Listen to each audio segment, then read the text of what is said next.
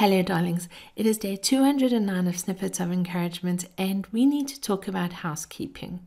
If you're anything like me, then you hate it. I love living in a clean, tidy environment, but I loathe cleaning. Call me a princess, but when I moved to Germany, I insisted on having a cleaning service in our home. I figured I wasn't going to waste my precious time on something I hated so much, and fortunately, my partner went along with my demands. Cleaning is not something that she hates. In fact, as much as I hate it, she loves it. She's a bit of a clean freak, and in the past years, we've had some adventures and misadventures with cleaners who couldn't meet her stringent standards. Last September, our long-time cleaner changed careers, and we went through an arduous process of finding a suitable replacement. Uh, what utter misery! After enduring three unsuitable house cleaners, we decided enough was enough. We would clean our house ourselves.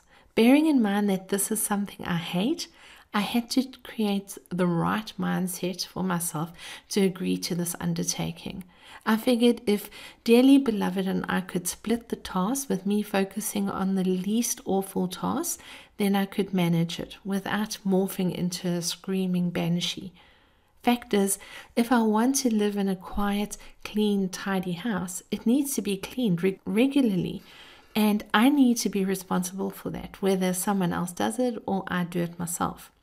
The same is true for our inner being.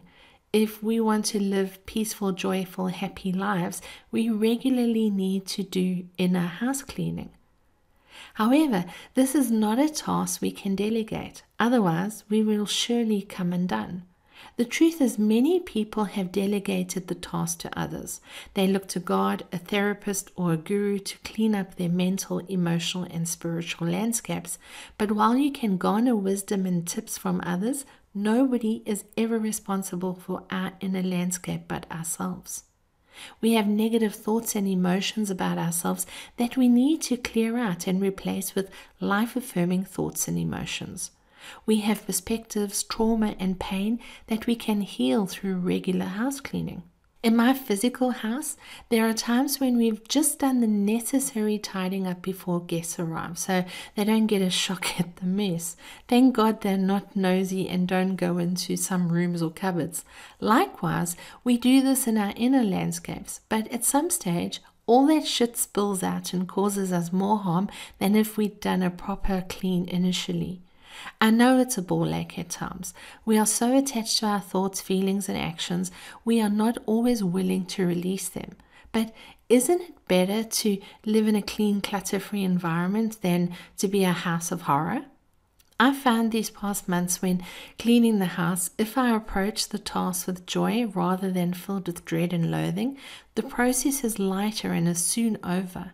The same is true for inner house cleaning. If I release my shit with joy, not only do I create space for much more joy in my life, my attitude lightens the burden of the task. Are there things in your mental, emotional, and spiritual landscape that you're ready to clean out? I encourage you to approach the task with joy.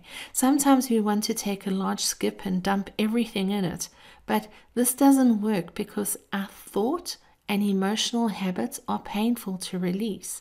However, when we focus on the task with loving, kind determination, we are successful. Therefore, don't be frustrated with yourself. Treat yourself with kindness as you clean and create space for more joy in your life. You've been listening to Snippets of Encouragement with Angie Barnard. If you've enjoyed this snippet, share it with a friend but more importantly, now that you've received, get out there and encourage somebody else. Have a wonderful day. Bye bye.